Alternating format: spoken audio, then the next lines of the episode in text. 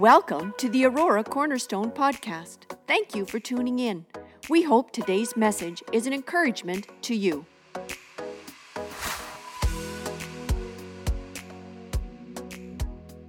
I invite you to turn with me in your Bibles, please. We're going to jump right in here this morning. Grab your Bibles, and we're going to the Gospel of John.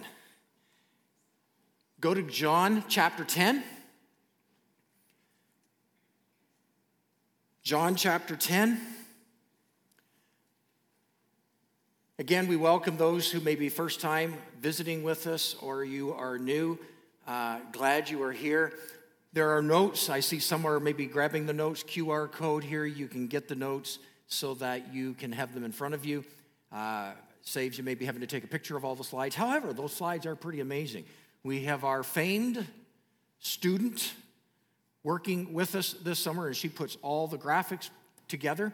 We're going to so miss Ore when she heads off to university, but in the meantime, we're enjoying her graphics. Uh, always amazed at where she gets those graphics from. So, John chapter 10, Jesus is speaking here. Let's follow in the words of Christ. My sheep listen to my voice.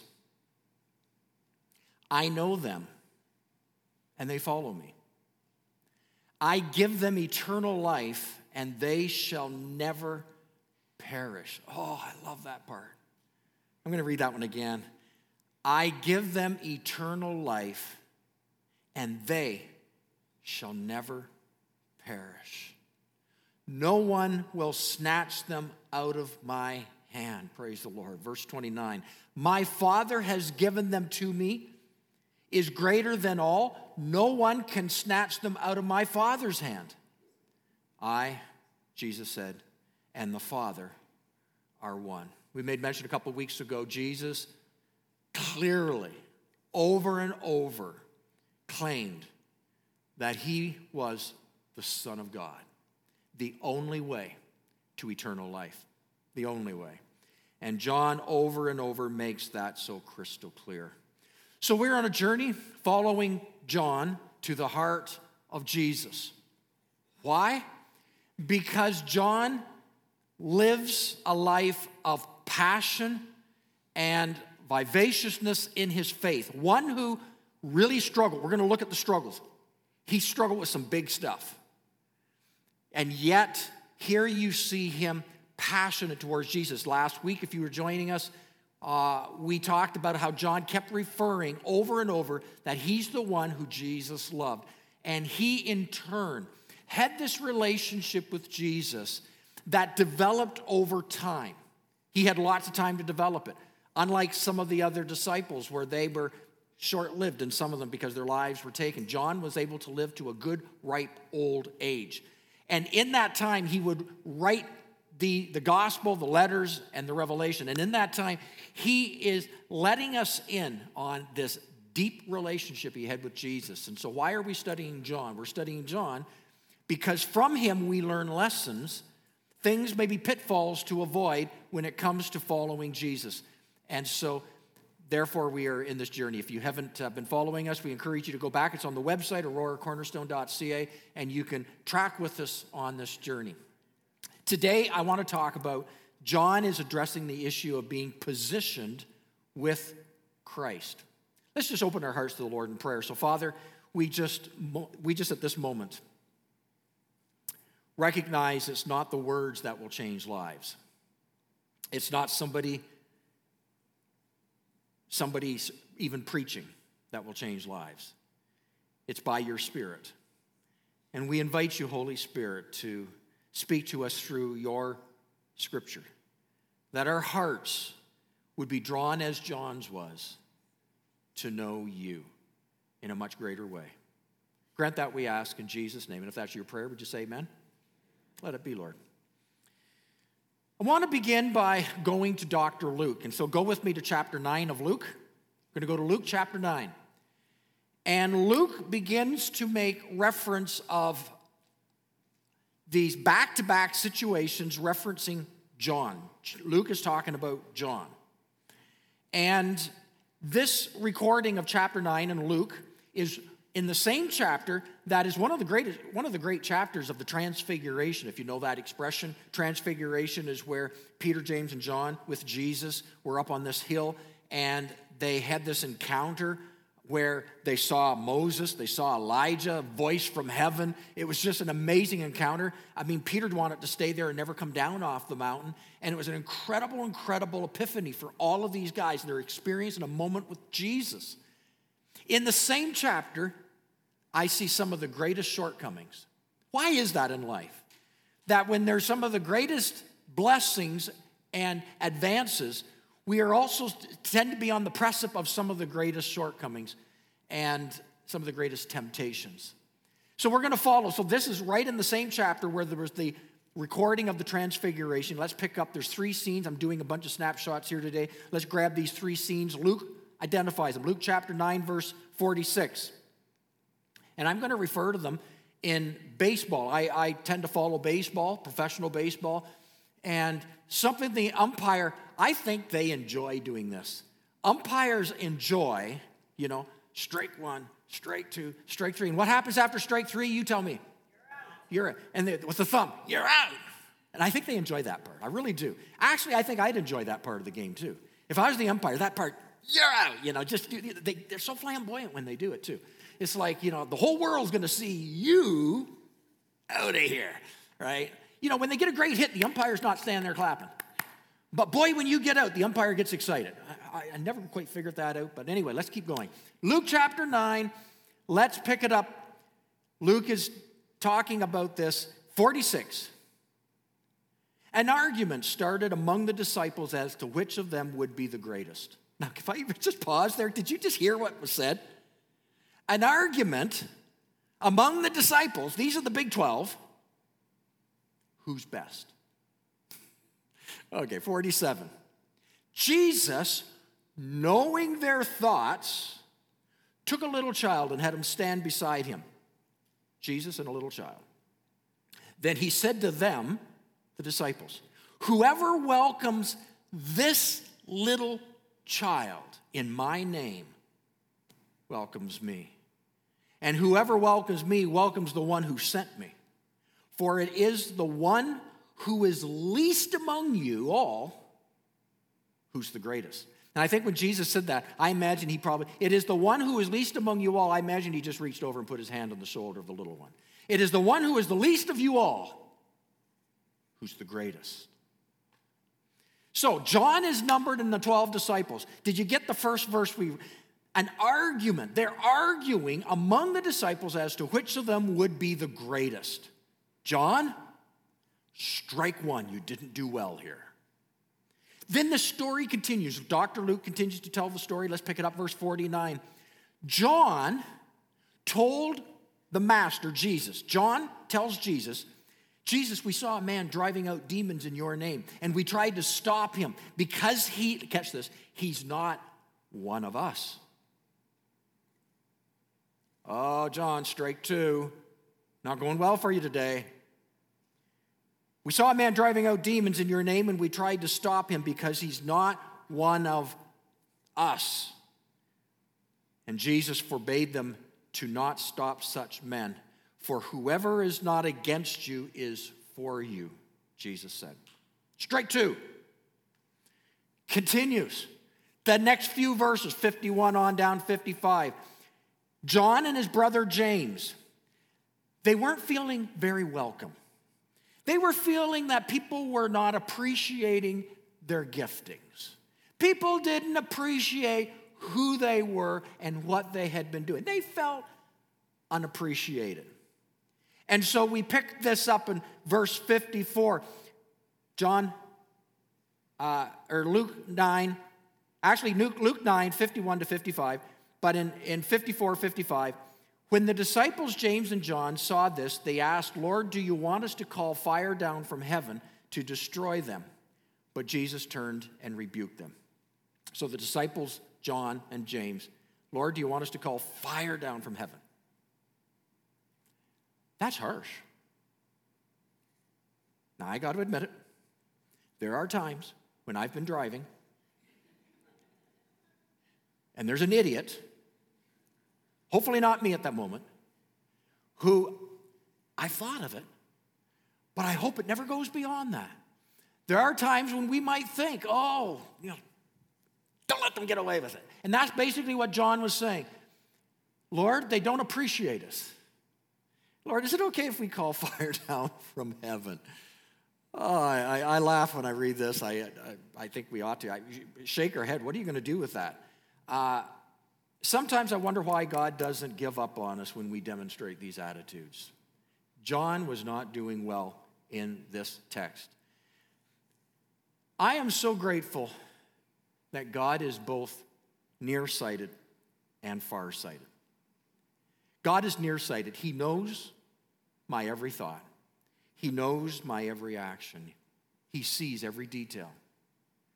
That can be discerning at, dis, disconcerting at times, but he, he sees it all.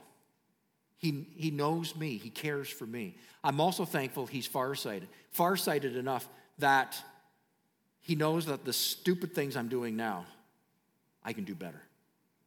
He knows that he created something greater.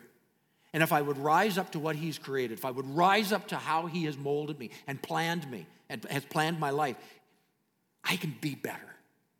So, aren't you glad God is both nearsighted? He sees everything. He's your friend. But He is also farsighted because He knows you can do better. And in this story, it would have been so easy if, if Jesus was that umpire in the baseball game. He would have said, You're out. Three strikes, one after the other. You're out.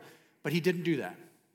You see that in this, this early place of John's life, John is evidencing his juvenile behavior.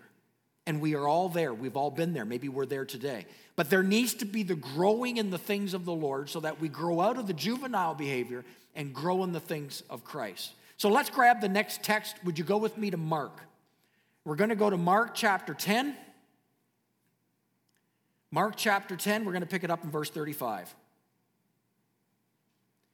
Then James and John, the sons of Zebedee, came to Jesus. Teacher, they said, we want you to do for us whatever we ask. Okay, now do you see where this is going again? James, John, sons of Zebedee, this is John. Teacher, we want you to do for us whatever we ask.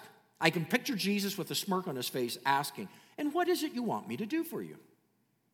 37.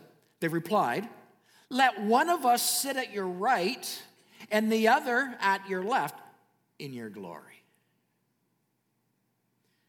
Basically, verse 35, John is saying, Jesus, we want you to do what we ask. Now, the audacity to even say that to Jesus is staggering right here. And Jesus' answer, verse 38 You don't know what you are asking, Jesus said. Can you drink the cup I drink or be baptized with the baptism I am baptized with? And the next two words identify how just childish they are. They said, We can. We can. After Christ said, Can you drink of the cup of which I'm baptized? Can you? And they, Oh, sure, we can. Flippantly, without hesitation. We can. Having no idea what that meant. They weren't even off the bottle, let alone to be drinking the cup of Jesus. You know what we're saying? They were still nursing, let alone drinking the cup of suffering and humility that would totally demolish their pride. But they thought they could. You know, sometimes I wonder if we don't try to downsize Jesus too much. We want to downsize him. Uh, I've often made reference, it's Jesus in a bottle. You know, you rub the bottle, Jesus, I need you to do this for me. Well, how come you didn't do it? Jesus, how come you're doing that? Jesus, why did you do that? Jesus, and with that, we, we, we rub our little bottle, not, not literally, but figuratively. Kind of like this Lord, uh, we want you to do what we ask. Even to start off that way is all wrong. It's all wrong. You're talking to the one who spoke the universe into being. And now you've just asked him to do what you want him to do. You kind of got this thing reversed. He's not there to serve you, we are here to serve him. I'm here to serve Lord. What is your will? Somewhere in the Lord's Prayer, it says, Not my will, but yours. Lord, let your kingdom come. Let your will be done on earth as you've designed it in Him. Didn't say the other way around. Lord, may your kingdom bring about what my will is. Sometimes we, sometimes we think, and James and John had this idea that if they got up in their tippy toes, maybe they could be at the same level of Jesus. We could be at the same level. And there's something that, as we grow in faith, again, we're following John to the heart of Jesus. John is he, he's early. He's, he's not, he's got a lot of pride. He's got a lot of John in him that has to be worked out. He has to go through some humiliation. He has to go through some life experiences. He has to experience what it is that life doesn't center around him, doesn't center around what he wants. It centers around the Lord. And beloved, I think one of the greatest things, Jesus is our friend. We sing the song, I'm a friend of God. But really, before I think we sing that song, we should first sing the song, Holy, Holy, Holy is the Lord God Almighty. Because in the place of His holiness, then it undoes me when I realize He reaches out to me and says, and I call you friend. But not the other way around, not like He's my bosom buddy and we're doing things together. And and I can call on him and I expect him, like John and James, I expect him to fulfill my, my wants in life. John is growing up. He's coming off the bottle here and he's growing into an adult, but he is still very juvenile at this point.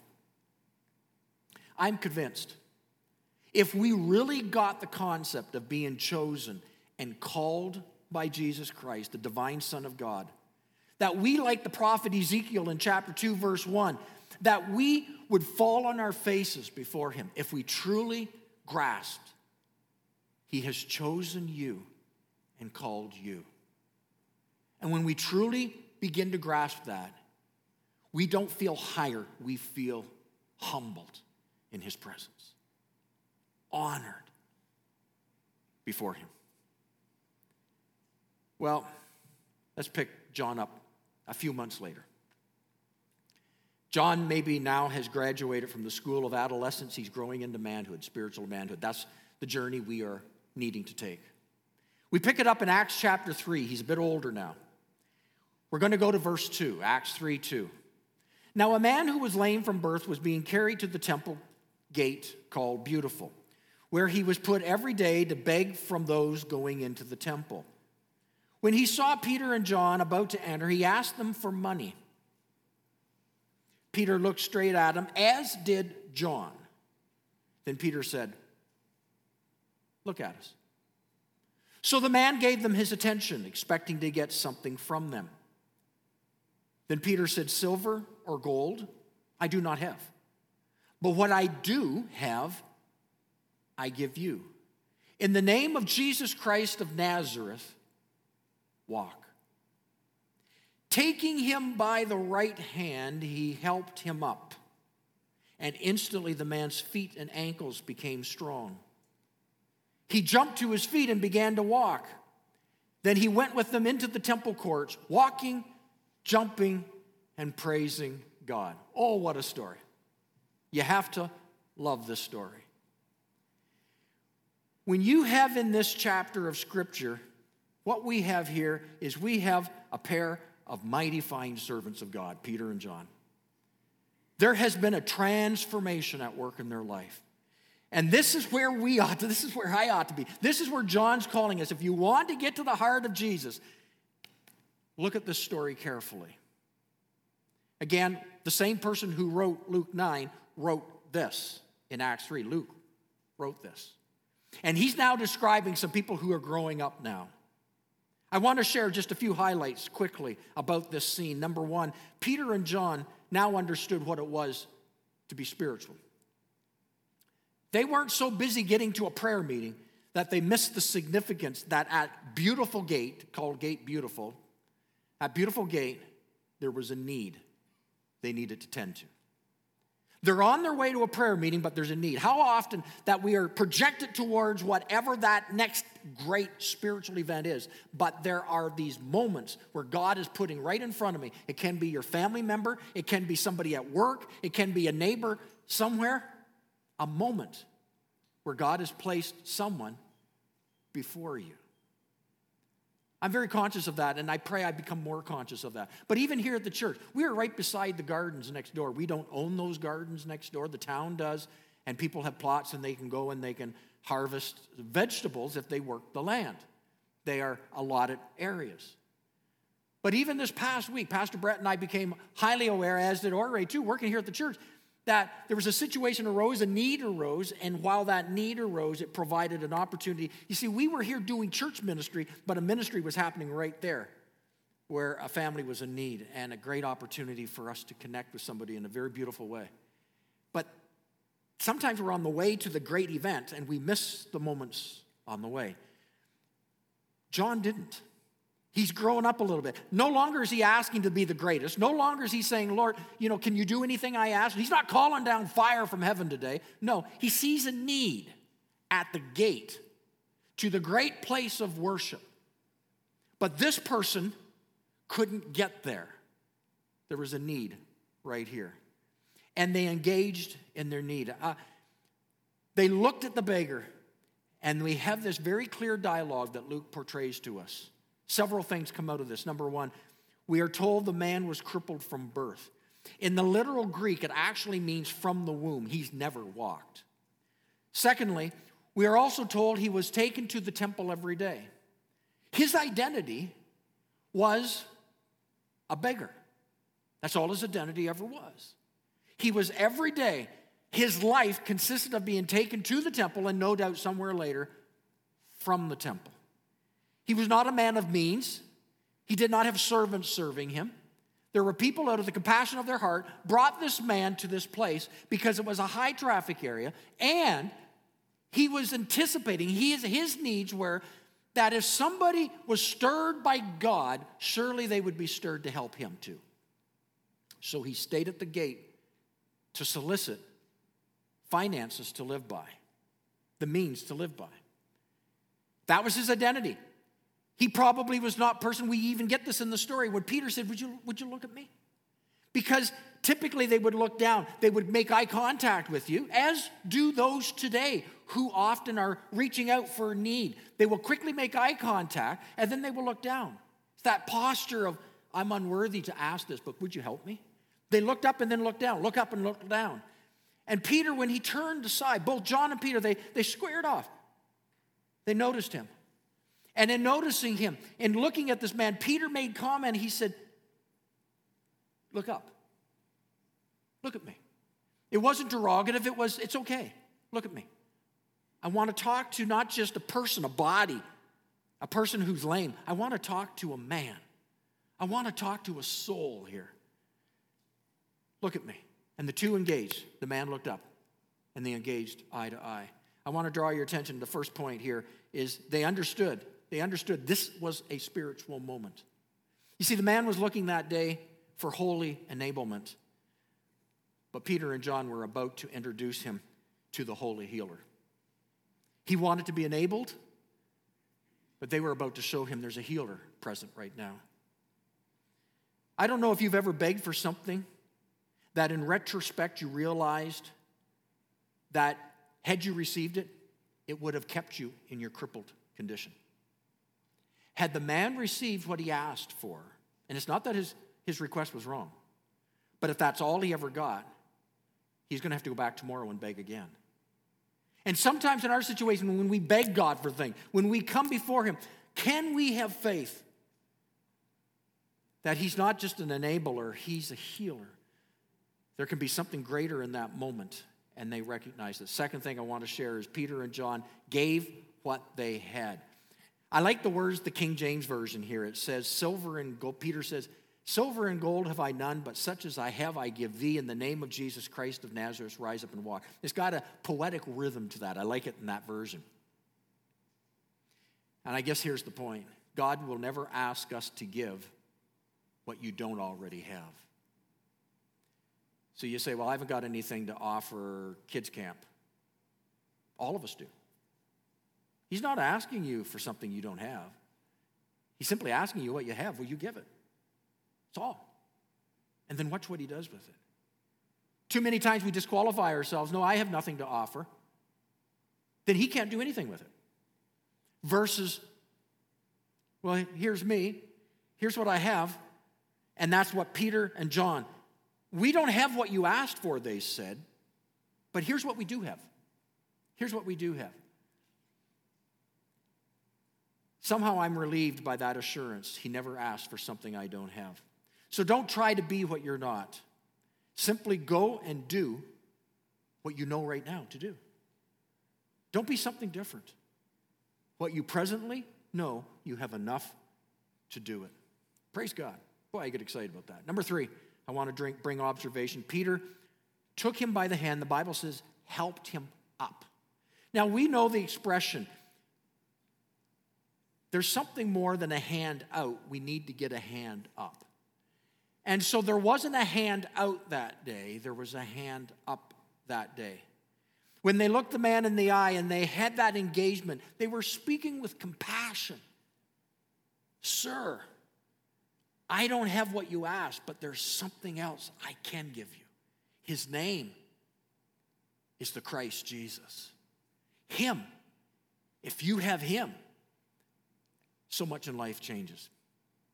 To me, the tender representation here is that Peter offered the man a handful of faith.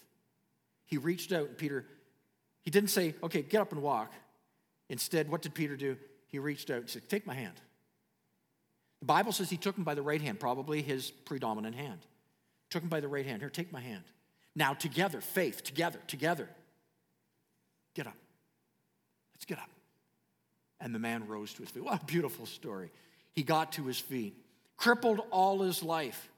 What reason did he have to believe he could be healed? He was nothing in his eyes. All he thought he wanted was a little money that day. When the beggar grabbed onto Peter's hand, Bible says strength came to him. His confidence rose up. Faith, it's called faith, began to rise up. In one class, Peter offered a handful of faith, and that's all he needed to get to his feet. A handful of faith. Oh, maybe grab a hold of that one. I like that. A handful of faith. May I help give you a handful of faith today? A handful of faith to get to your feet on something. A handful of faith is what he offered.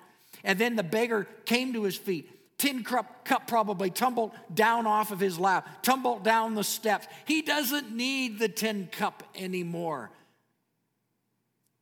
I could only imagine the expression on his face and everybody, because everybody knew this guy as he began to move around on those atrophied legs of his. And soon strength came, supernatural strength. People watching him. Look at this man. He's not looking for that tin cup to be filled, he's got something else. Jesus has just done something. And the crowd goes ecstatic. And the whole next chapter, it was a whole set of new problems for the community, people who didn't like to see this. It was his past that made his present so miraculous. I have a question. Have you ever, have you ever witnessed a truly lame person walk for the first time? Not many of us have, if any, have witnessed, truly witnessed a lame person, a true lame person walk for the first time. A number of years ago, Lori and I went to a conference, revival conference in Buffalo at the Tabernacle of Tommy Reid's church. When we were there at this conference, these set of meetings, they had a guest who actually it was her home church as a guest singer. Her name was Delia Knox. She was a twin, identical twin. She was about 21, 22 years of age. And when she was a teenager, she had been in a near fatal car accident, and it left her crippled for the rest of her life. So she was introduced as the singer that day, and, and so she went up onto the platform and she sang the song Alabaster Box. Anybody know that song? Now, I've heard the song before, but I had never witnessed the song. It's one thing to hear a song, it's another thing to witness a song. She got up on the platform. It's a massive platform, big church, mega church, big platform. She began to sing Alabaster Box. And I wept. I wept. Probably, I know Lori, we both probably wept. She rolled on her wheelchair back and forth on that platform. If you didn't know her legs didn't work, you would have thought she was running back and forth in that platform as she as she sang the song. It was amazing. I'd never seen anything like it. The joy and the exuberance and the faith that flowed out of her reached out. I could feel her handful of faith touching me that day, back about the 20th row back, as she sang Alabaster Box back and forth. Went home to my church. I prayed to the Lord, and within the year, contacted Delia, said, Delia, come to my church. We need a handful of faith from you. And so she came to our church. She spent the day with us. We, when, and she shared her story. We had to, four men had to pick her up in her wheelchair, set her onto the platform, and then she rolled back and forth. She witnessed, she sang. place was packed. We spent the day with Delia. She's in her wheelchair, but you wouldn't know it by the way she sang.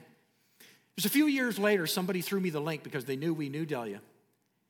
And we watched a link it was a YouTube link, and it was a service down in Alabama at Pastor John Kilpatrick's church. Again, we were familiar with John Kilpatrick. He's prayed for us back in the days of the Brownsville revival. And at his church, he had an evangelist and had an altar call, and there was Delia in her wheelchair at the front of that church. We watched as she got up out of her chair and she began to walk. Wow, did we rejoice! We know her. We know her. We've been with her. We've heard her story. We prayed with her. She prayed with us. She gave us, in our walking state, handfuls of faith that we needed at that time of our ministry. She began to walk. It's a tremendous story. Matter of fact, it went on to CBN, Christian Broadcast Network, and they did a clip, a five minute clip. Would you like to see it? Okay, let's watch it. There's a whole lot that I don't recall specifically, but I know this the car vehicle was upside down and they were trying to get me out, and there was music playing in my head. On a snowy Christmas day in 1987, Delia Knox was in a car with her sister and brother in law when they were hit by a drunk driver. I was semi conscious, then I went unconscious. And so then I woke up in the hospital. Although the others escaped with minor injuries, the crash left Delia paralyzed from the waist down. Doctors told her she would likely be confined to a wheelchair the rest of her life. From there on, I had to, I mean, I went through, like, what do I do from here now? Where do I go from here? Delia was determined to live her life. An accomplished gospel singer, she continued her work in music ministry, but her life was hard. I would continue to go and sing, and I would push myself, you know, into the restroom or the shower, whatever. And then I would drag myself into the car and I would push myself. It was one of those things where you had to drag yourself, you had to push yourself. Delia believed God would heal her as people prayed constantly for her. But after a decade passed with no changes, she started to lose hope. I didn't like going to altar calls because every time I would go somewhere, the service would change to a healing service and somebody would try to pull me out of the chair and i've been plopped dropped flopped and flipped and you know to the point where i was like i just can't go through that anymore. While attending a christian conference she was captivated by one of the speakers bishop levy knox. It was so amazing because he didn't see the wheelchair he saw beyond the wheelchair. He later became her husband and a major source of inspiration for Delia. I remember him taking me in front of the mirror at home um, and holding me up and, and just say, I want you to see yourself standing. He would take me and dance with me, and just, you know, as my legs would dangle, he would take me around. And he was one that always continuously tried to put hope and faith in me as to think beyond that, even though times I was frustrated about it. By 2010, Delia had been in a wheelchair for over 22 years. In August, she and her husband attended a conference hosted by evangelist Nathan Morris. The evangelist went up and he started speaking on healing and all that. Had I known it was a healing service, I have to be honest, I would have never gone. She was at the front of the church with her husband when Pastor Morris started praying for her. Here I am confined for 22 and a half years in this wheelchair. And for the first time in the longest time, I find myself that something could possibly really be happening. I said, I'm feeling something in my legs. The power of God is all over this sister right now.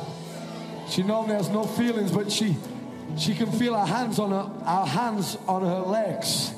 And she's had no I had to get to the heart of it. And the heart of it was Are you willing to risk your pride and take a step of faith, even if you fall? With the assistance of her husband, Delia slowly rose. She later stumbled and sat back down, fighting to block out the doubts flooding her mind. I remember the words that he prayed were, Let faith arise in this woman of God. In Hebrews 11, faith is in the present, in the now. It, it's standing between two present terms. Now, faith is. And I sat there and a righteous indignation came in me, a righteous anger came in me. I just said to them, I just said, just worship, just worship, just worship, because I wanted to drown everything that was going out, out, out. I just, just worship, just right, worship, worship, worship. Then her husband and Pastor Morris helped her back on her feet. She took a few steps on her own. Then, as the congregation sang and prayed, Delia started walking around the church. Paraplegics will tell you that you can move on your hips. And so I thought, was I moving on my hips? I just started moving my knees up and down, and I started bouncing on my knees. It was like the awakening. This is really happening. She began to take those steps and began to walk. It was like the word the word that had already been spoken, uh, beholding the word, uh, hearing the word, and now the manifestation of the promises of God was being fulfilled right before our eyes. It was phenomenal. It was, it was life changing for us. Over the following weeks, she says God began to strengthen her legs. Three weeks later, she walked in front of her own congregation for the first time. Today, Delia leads worship at Living Word Christian Church in Mobile where her husband is the pastor. She also dances with him every chance she gets. The miracle is the journey, is not the moment. It's the journey of recognizing who God is. If He would have never healed me, I would still be pushing through to get into His face. Because it's not about the healing, it's about the journey of knowing that God is there for us.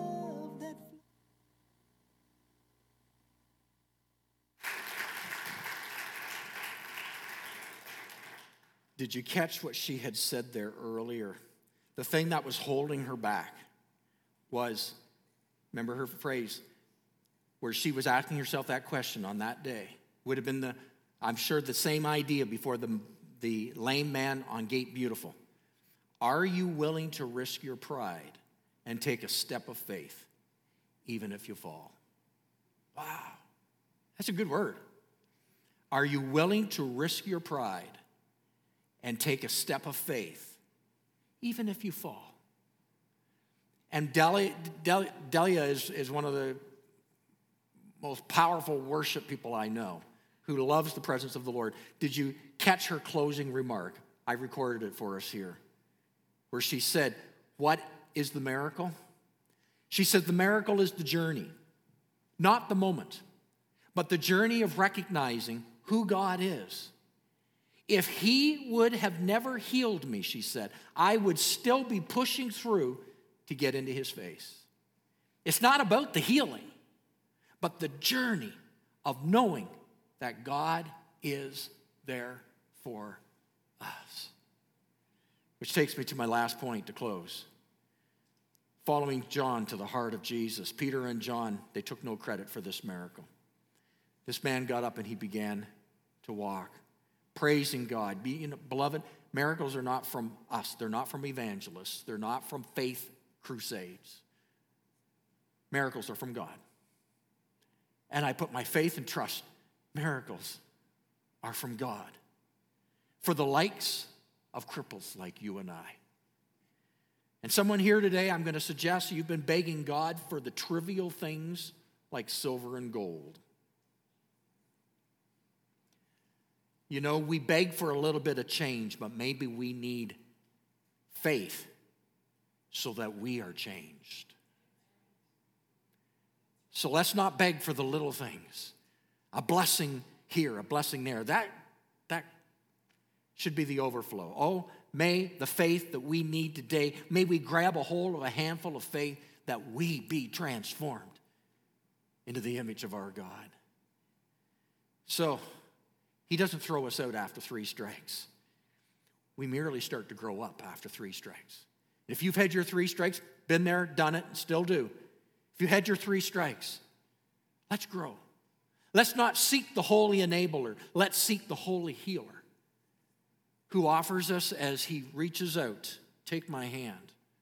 The faith that you have is all I'm asking to believe for an encounter with God as John would experience that day. Giving all the glory and honor to him.